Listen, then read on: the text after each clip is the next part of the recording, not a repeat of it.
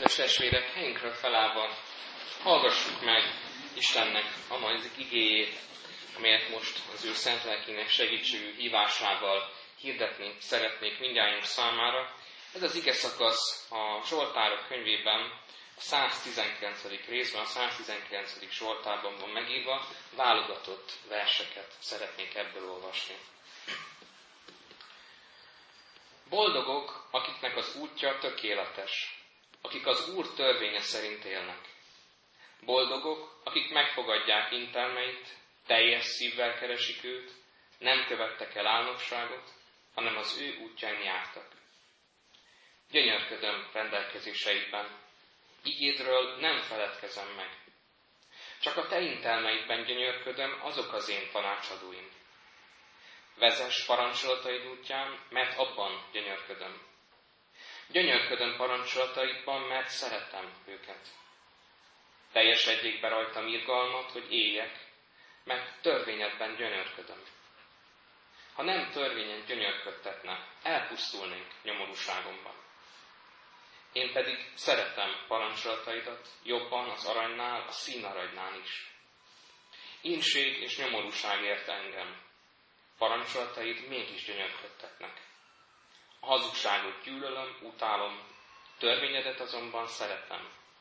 Szabadításodra vágyom, Uram, törvényedben gyönyörködöm. Amen.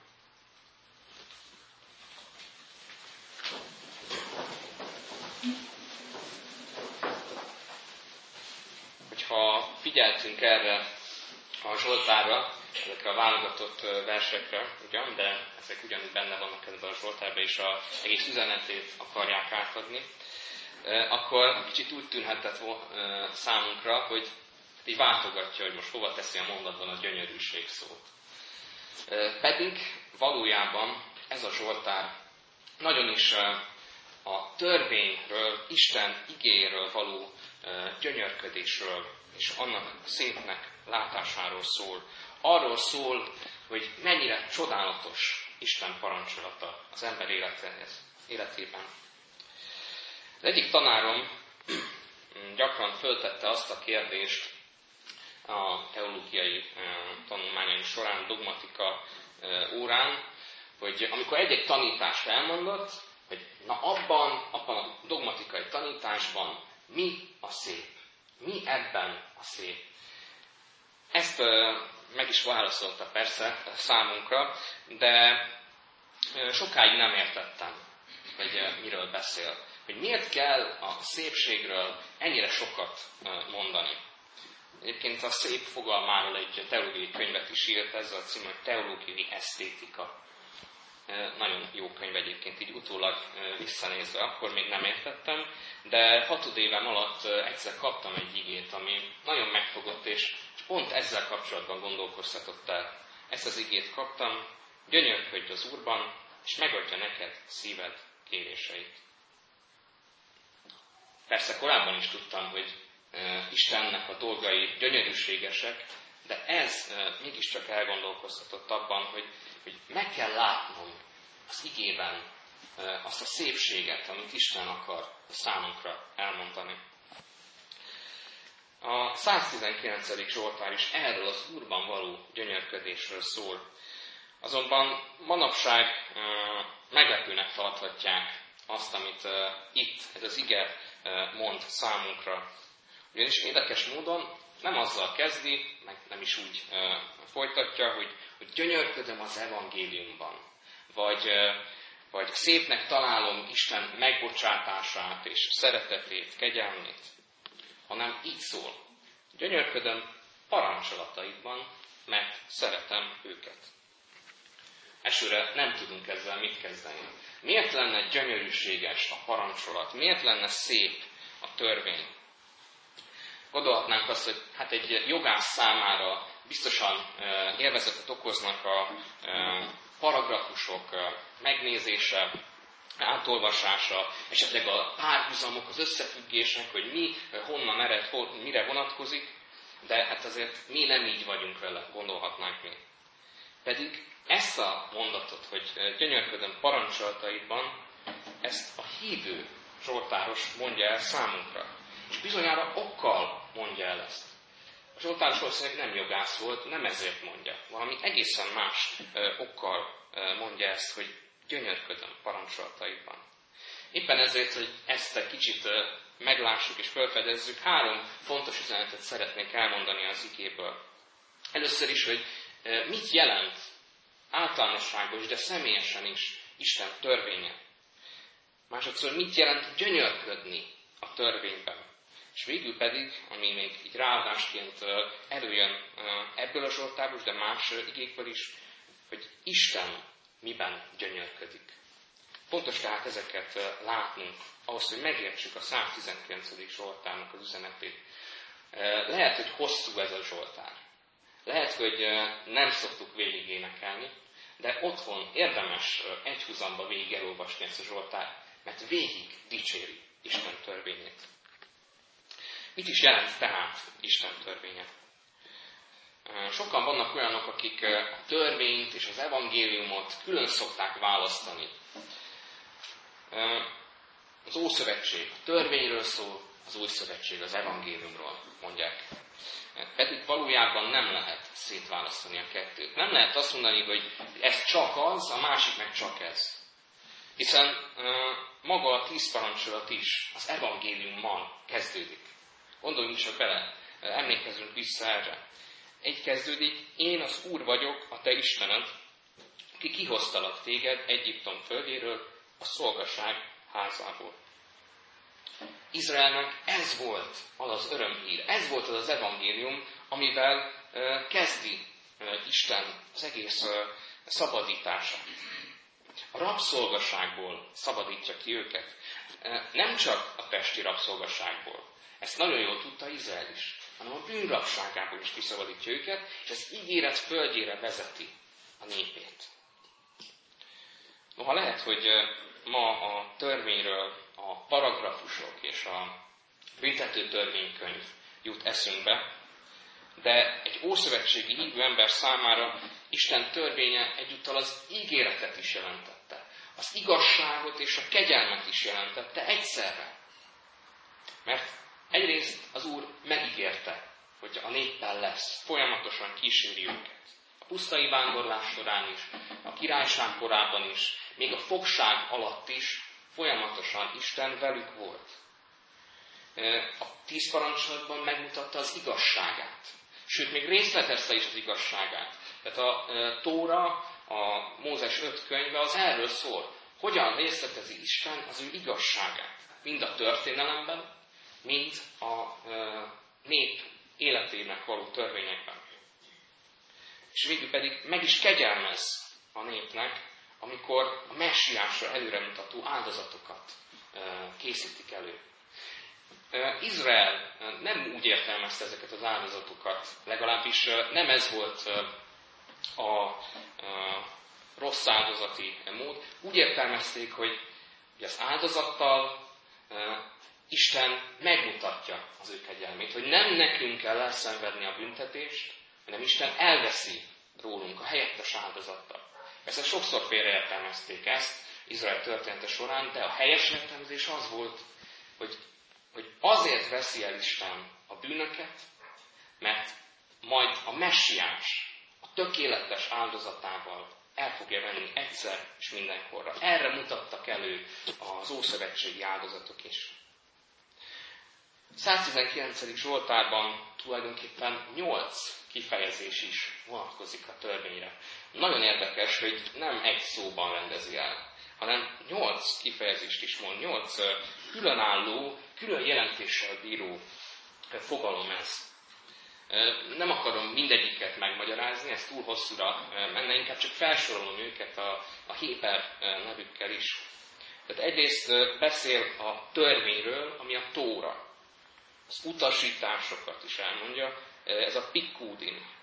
Döntések, ez a mispátin, rendelkezések, ez a hukkim, az ígéről is beszél, amiről talán hallottuk, ez a dábár, a parancsolat, ez a micva, innen jön egyébként a bármicva is mint kifejezés, a beszédről, ez az imrá, és az interneket is részletezi, ez az édót, ebből is láthatjuk, hogy, hogy Isten törvénye jóval sokrétűbb, mint amit elsőre gondolnánk erről.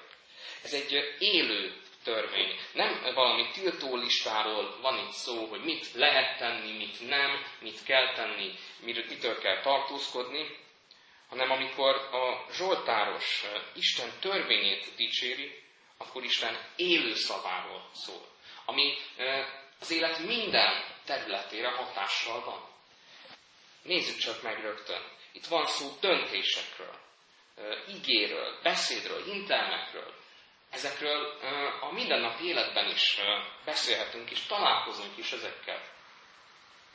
Isten igéje tehát élő és ható igen. A törvény is élő és ható. És minden élethelyzetre megoldást kínál. Pálapostól is beszél a törvényről. Számára alapvető fontosságú a törvény, hogy az evangéliumot megértsük. Tulajdonképpen, hogyha nem foglalkozunk Isten igazságával, a parancsolatokkal, a rendelkezésekkel, akkor nem fogjuk megérteni a kegyelmet sem. Ugyanis ezt mondja Pálapostól. A törvény nevelünk volt Krisztusig, hogy hit által igazuljunk meg. Ez persze nem azt jelenti, hogy a törvényről múlt időben kéne beszélnünk. Tehát igen, olvastuk az ószövetségi törvényeket, vagy olvastuk a Bibliában ezeket, vagy azokat a parancsolatokat, és ebből megértettük, hogy Krisztus miért halt meg. És utána félrerakjuk. Nem erről van szó, hanem ezek most is érvényesek ránk.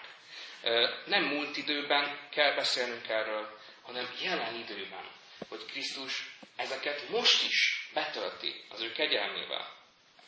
Állapostól ez külön ki is emeli saját magára nézve is.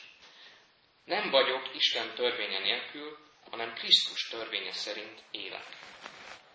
Mi ugyanúgy Krisztus törvénye szerint élhetünk. Mert Jézus kegyelme az, aki megszabadít a bűntől, és az ő ígéretét, az örök élet ígéretét adja számunkra. A felszabadítás evangéliumát kapjuk. Ahogyan Izrael is kapta a tíz parancsolattal. Jézus, amikor hegyi beszédet mondja el, akkor tulajdonképpen nem valami gyökeres újdonságot mond el. Ezekkel mind tisztában lehettek Izrael fiai. Jézus hegyi beszédének abban van az ereje, hogy ő ezt mint megváltó mondja. Hogy nem félnetek kell a törvénytől, hanem mivel én betöltöm ezt a törvényt, ti e, már képesek lesztek ezt megtartani, ha én bennem hisztek. Tulajdonképpen a tíz parancsolat is ugyanezzel az evangéliummal kezdődik, a felszabadulás evangéliumával. Ugyanis a megváltástól kezdve már önként és hálából tudunk engedelmeskedni Istennek, nem pedig félelemből. Lehet, hogy tisztában vagyunk a törvényel, hogy, hogy micsoda is Isten törvénye. De föltehetjük a kérdést, hogy miért lenne gyönyörűséges ez a törvény. Miért kéne szépnek látnunk olyan igehelyeket is, amelyek nagyon keményen szólnak. Ez a profétákra is igaz, például az öt Mózesben is vannak eléggé komoly és nehéz utasítások, parancsolatok, rendelkezések. Miért lenne ez olyan szép most számunkra? Két példát szeretnék most csak mondani, az egyik Ószövetségi, a másik Új Szövetségi, hogy, hogy miért tarthatnánk szépnek. Nem ezekről akarok most beszélni, de lássuk egy kicsit ennek a részét is. Az egyik így szól, ha Héber rabszolgát vásárolsz, hat évig szolgáljon, de hetedikben menjen el szabadon váltságdíj nélkül. Vagy az új szövetségi, aki pedig egyet is megbotránkoztat a kicsinek közül, akik hisznek bennem, jobb annak, ha malomkövet kötnek a nyakába, és a tengerbe vetik. Első ránézésre nem tűnnek olyan szépnek ezek a törvények tulajdonképpen. Akár az Ószövetség, akár az Új Szövetségről olvasunk ebből.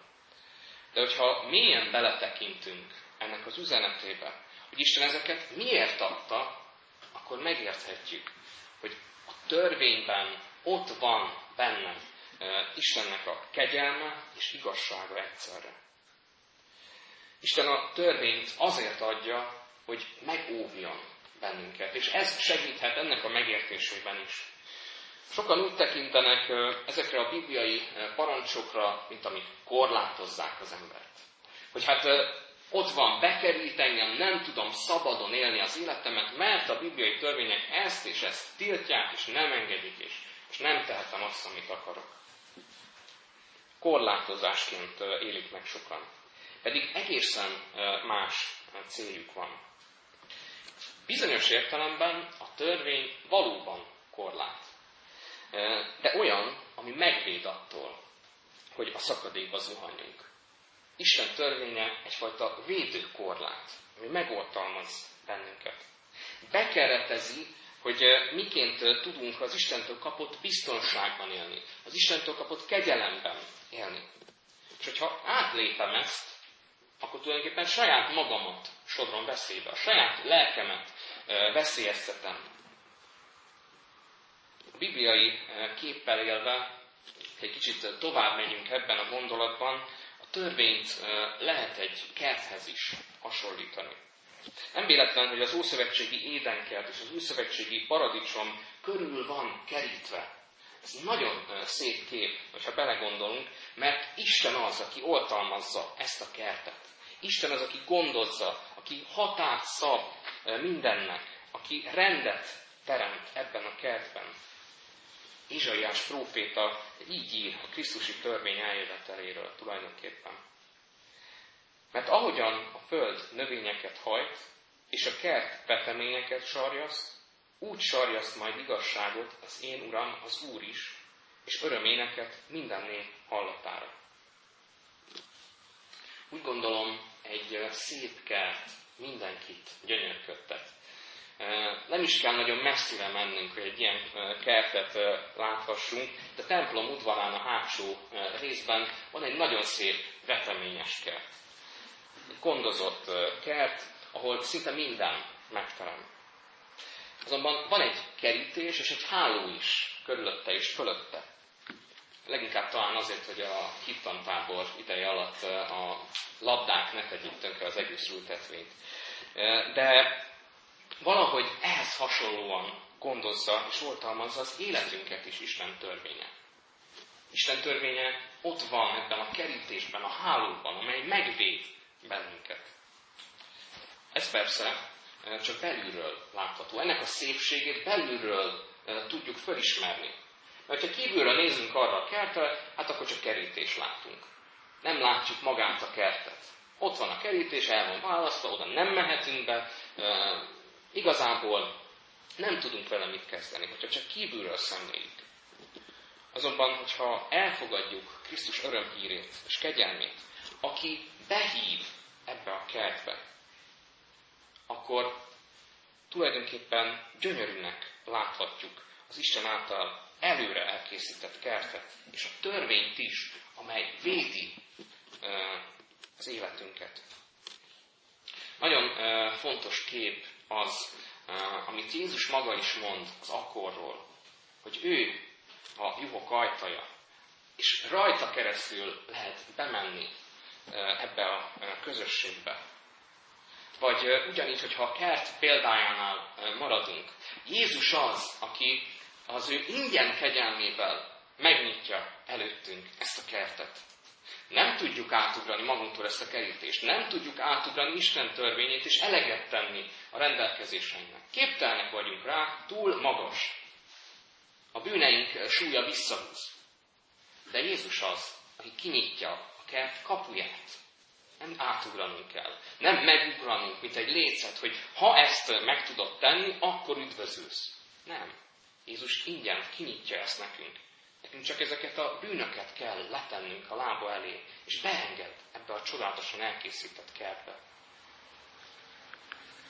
Ugyanezt tette a másik latorral is, ott a kereszten, amikor ugye ő megtért, és kérte Jézus, hogy emlékezzen meg róla. Erre hallottunk is prédikációt az egyik vasárnap.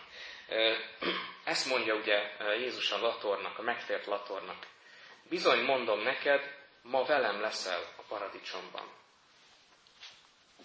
Gyönyörűnek láthatjuk Isten törvényét is, így, a kegyelemből szemlélve, a kertből szemlélve, amely keretezi az életünket. És így már érthetővé válik az a gondolat is, amit már mondtam korábban, hogy hívőként hálából engedelmeskedhetünk Istennek, Krisztus törvényének. Ugyanis szépnek látjuk ezt, amit Isten elkészített. Az ő kegyelmét, és szépnek látjuk emiatt az ő törvényét is. Noha lehet, hogy Isten törvényében gyönyörködünk, de sokszor úgy érezzük, hogy körülöttünk és bennünk semmi lelki szépség nincs. És pont ebből fakad ez a kérdés, hogy miben gyönyörködik Isten. Gyönyörködik-e vajon bennünk például? Gyakran kicsinek és rusnyának látjuk magunkat, és legszívesebben elbújnánk szégyenünkbe, mint ahogy Ádám és Éva tette a paradicsomban, az édenkertben. Mindenük megvolt, de mivel bűnt követtek el, szégyelték saját magukat. Isten előtt, egymás előtt. Gyakran mi is így érezzük ezt. Azonban Istennek ezekre az élethelyzetekre, amikor szégyenkeznünk kell saját magunk miatt, és nem látjuk szépnek magunkat, ezekre az élethelyzetekre is van vigasztaló és bátorító üzenete. Az Úr nem csak a teremtett világot találta jónak, hanem különösen az újjáteremtett, újjászületett embert magasztalja föl, és teszi szépé. Ezt mondja a 147. Zsoltár is. Az Istenfélőkben gyönyörködik az Úr, azokban, akik az ő szeretetében bíznak. Rögtön eszünkbe juthat ez a korábbi ige, a 119. Zsoltárból, hogy gyönyörködöm parancsolataiban, mert szeretem őket. Kikben gyönyörködik az Úr? Pont azokban, akik szeretik Istent, hogy gyönyörködnek a parancsolataiban, akik bíznak az Úr szeretetében, akik félik az Urat, akik mindig benne reménykednek, őtőle várják a segítséget, nem másban bíznak, hanem csak is benne. Ha pusztán emberileg nézünk magunkra, akkor csak szennyet, bűnt és hiányosságokat látnánk. De Isten egészen máshogy látja az embert. Azok, akik Krisztusban hitre jutottak, már nem szennyesen állnak meg az Úr előtt, hanem tiszta fehér ruhában, amit tőle kaptak. És ebben gyönyörködik Isten. Ebben, hogy, hogy valaki megbocsátást kér Krisztusban, és fehér ruhát kap tőle.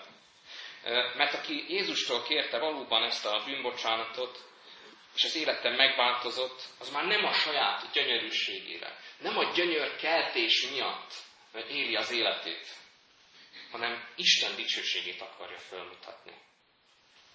Isten gyönyörűségére éli az életét az ember.